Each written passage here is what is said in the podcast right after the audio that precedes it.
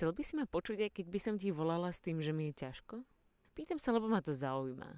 Chcem vedieť, či si ochotný ma vypočuť v každom mojom životnom rozpoložení, pretože veľa ľudí to má dnes tak, že v dobrom aj v zlom, ale teda preferujem, keď je ti horšie ako mne. A to asi občas býva. A to asi občas býva každému. Toľko sa toho nazbieralo. Tak boli sme na ihle v Patrí v Tatrách, to si asi videl. Tá skala vyzerá, no, ako ihla. A paradoxom je, že samotné lezenie na ihlu bolo vlastne jednoduchšie ako nástupovka k nej. Neskôr sme vlastne tú nástupovku ani nenašli, alebo našli nástupovku, nenašli ihlu, pretože bola tak hustá biela oblačnosť, že sme sa k ihle ani nedostali a našli sme ju asi po 4 hodinách naozaj stáleho hľadania. Potom, na druhý deň, keď sme sa vybrali na ihlu asi tú najťažšou nástupovkou z červenej, tak uh, na nejakom horolezeckom webe bolo napísané nenáročné, trochu mokré lezenie. Akože nenáročné a trochu mokré. My sme liezli normálne vodopádom. Nebol to teda veľký vodopád, ale tiekla tam voda. A bolo to tak náročné, že i samotná ihla štáflovej cestou bola potom už pre mňa pohoda. Za nejakých 20 minút som bola hore, ale teda jasné, že Honza predtým natiahol cestu. Celkovo ma Vlasta Štáflova strašne zaujala. Kedy si sa dokonca ihla volala podľa nej. Veža Vlasty. A tá žena bola neuveriteľne inšpiratívna. Bola naozaj krásna, bola to spisovateľka učarovali jej hory. A jej muž, významný maliar, Otakar Štáfl, bol chatár na Popradskom plese a je, som si úplne vravela, že oni museli mať fantastický život, pretože sa spolu dívali na okop, pretože sa spolu dívali na okolité kopce, on maľoval, ona písala a liezla. No a potom o dva dní neskôr, to si asi tiež videl, sme liezli na Lomničák. Ja som vlastne na ten lomničák nikdy veľmi nechcela, pretože mi prišlo tak zvláštne liesť tam, keď sa tam dá lanovkou. Ale keď mi to Honza zdôvodnil tým, že by som vlastne aj na kopec, na ktorý lanovka vedie, bežala, tak mi to zrazu prišlo logické. Išli sme hore cez Píšne štíty, jedným z najkrajších hrebeňov v Tatrách. A poviem ti, lezenie to bolo naozaj úžasné. Úprimne som bola nadšená. Len teda Trošku škoda, že neboli výhľady. Tak Dobre, nazvem to úprimne, bolo fakt hnusne, dokonca v jeden moment aj pršalo. Len teda cesta dole bola nekonečná. Rozišla som sa na nej s Honzom podľa mňa asi tak tisíckrát. Lebo ja som trochu vinila za to, že mi povedal, že ak by sme to dole zišli lanovkou, tak by sa to nepočítalo. Tak Dobre, to som uznala, že OK, má pravdu, ale druhá vec bola tá, že bolo naozaj zlé počasie a potom sme nestihli ani lanovku zo skalnatého. A to bola ešte len nuda.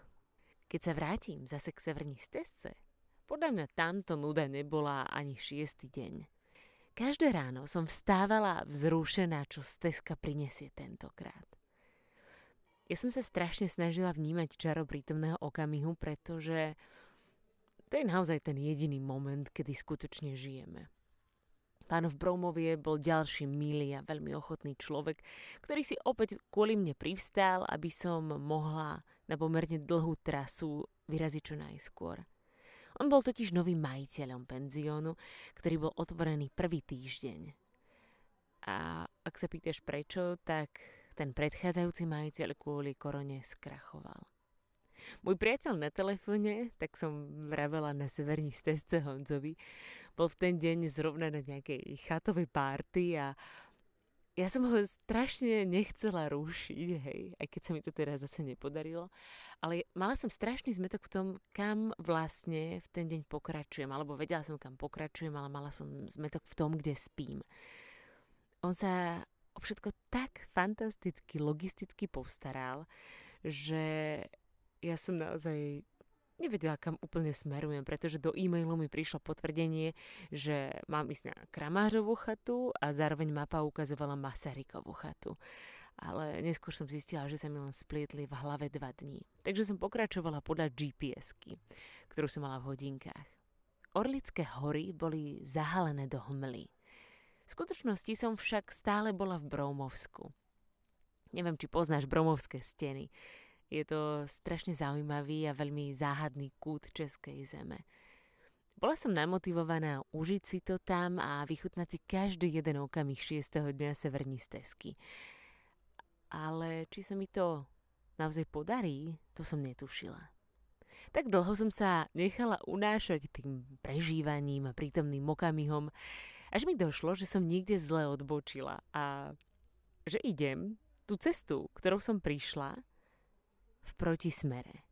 A nesmej sa, ja viem, že to znie čudne, obzvlášť keď som povedala, že som mala gps v hodinkách, ale normálne si predstav takú záhadnú oblasť bez mobilného signálu, a hodinky, ktoré normálne fungujú veľmi spolahlivo, ale tam sa každú chvíľu objavovala ležatá osmička s hlásením skalibrujte kompas.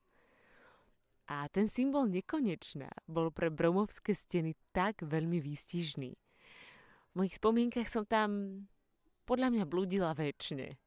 A ja som stále krúžila tú ruku do tvaru ležatej osmičky, kalibrovala kompás, druhou rukou sa snažila chytiť signál telefónu, aby som nejakým spôsobom sa zorientovala, ktorým smerom mám ísť. A po troch hodinách na trase sa mi v diaľke začalo črtať to isté Bromovsko, ktoré som ráno opustila. A úprimne skoro ma trafil šľak. Moje čisté zúfalstvo sa miešalo s hnevom, ja neviem, všetky emócie tam boli, pretože mala som v nohách 18 kilometrov, nekonečné minuty hľadania správnej cesty a podľa mapy ešte 45 kilometrov pred sebou. Podľa mňa tento moment dosiahlo na severní cez slovo demotivácia svojho vrcholu. Ono to čaro prítomného okamihu je krásne v tom, že moment, ktorý všetko zmení, môže prísť veľmi nečakane. Môže prísť vtedy, keď je nám najhoršie, len treba mať otvorené oči. To čaro prítomného okamihu môže mať na sebe reklamné tričko pivovaru a trčať z okienka bufetu, ktorý by ťa nikdy predtým nezaujal. Hovorím ti o Machove. A vôbec ma neprekvapí, ak ani trochu netušíš, kde sa toto miesto nachádza. Zbehla som tam kde si na konci sveta v takej bežeckej depke, že sa zdalo, že ani stádo lám alebo jednorožcov by tú depku už nerozbehalo. Vyťahovala som sušené tyčinky s redkvičkami, ktoré som kúpila ešte v žacléři, takže keď to tak odhadom spočítam, tak som ich nesla no už asi 100 kilometrov v batohu. A bola som pripravená, že ich konečne zjem. A tam zrazu sa objavil malý bufet, ktorý by mi asi nikdy predtým neprišiel atraktívny. A v tom malom bufete stál vysmiatý pán, ktorý na mňa cez ulicu zavolal. Máme kanči guláš, poďte si dať. V sekunde mi bolo jasné, že presne na tento moment čakám. Sadla som si podľa mňa k najlepšiemu kančiemu gulášu svojho života, ale dobre, ťažko to budem nejak objektívne po toľkých kilometroch hodnotiť. A Magiu prítomného okamihu som ucítila v sekunde. A vieš, i to nekonečno sa zrazu stratilo. Zrazu som nemala pocit, že je všetko nekonečne stratené. Zrazu sa mi nezdal cieľ taký nekonečný a vzdialený. Dáte si náš domáci medovník? Spýtal sa ma pán po tom, čo som dojedla guláš. No tak tomu verte, že si ho dám, keď je domáci. A ak som chcela, aby niečo trvalo nekonečne, tak práve tento moment. Alebo, alebo skôr inak. Chcela som, aby ten moment, keď som sedela v bufete a užívala si srdečnosť neznámych ľudí, aby som ho dokázala cítiť aj za 30 kilometrov, keď ma začnú bolieť nohy a keď sa mi zase všetko bude rúcať a keď sa budem snažiť doraziť na chatu, kde mám spať. Ale ako sa k tomuto pocitu dopracovať? Ako nájsť čaro prítomného okamihu i v momentoch, ktoré mi zase tak rúžové neprídu. Ja lenže vždy, nech človek urobí všetko preto, aby dobehol do cieľa. Nech sa snaží akokoľvek, tak vždy to chce ten hore, alebo nazvi si ho podľa seba, ako ho nazvať chceš, tak vždy to chce inak. Chce, aby sme si viac pamätali tú cestu než cieľ. A aby sme chceli pochopiť, pochopiť všetko, čo sa okolo nás deje. Aby sme mali viacej otvorené oči. Aby sme chápali i to, čo sa deje v nás. A, a ja som nadobudla pocit, že sa do toho všetkého začínam nejak lepšie vžívať. Naozaj verím, že strašne veľa vecí si spôsobujeme my sami, len sa o tom veľa nenahovorí. Mne dáva svet nádej javiť sa spravodlivým, keď si pomyslím, že všetko, čo je na platne života, je náš výtvor, naša zodpovednosť. A nech sa cítime akokoľvek mizerne, tak všetko môžeme vlastnoručne premaľovať.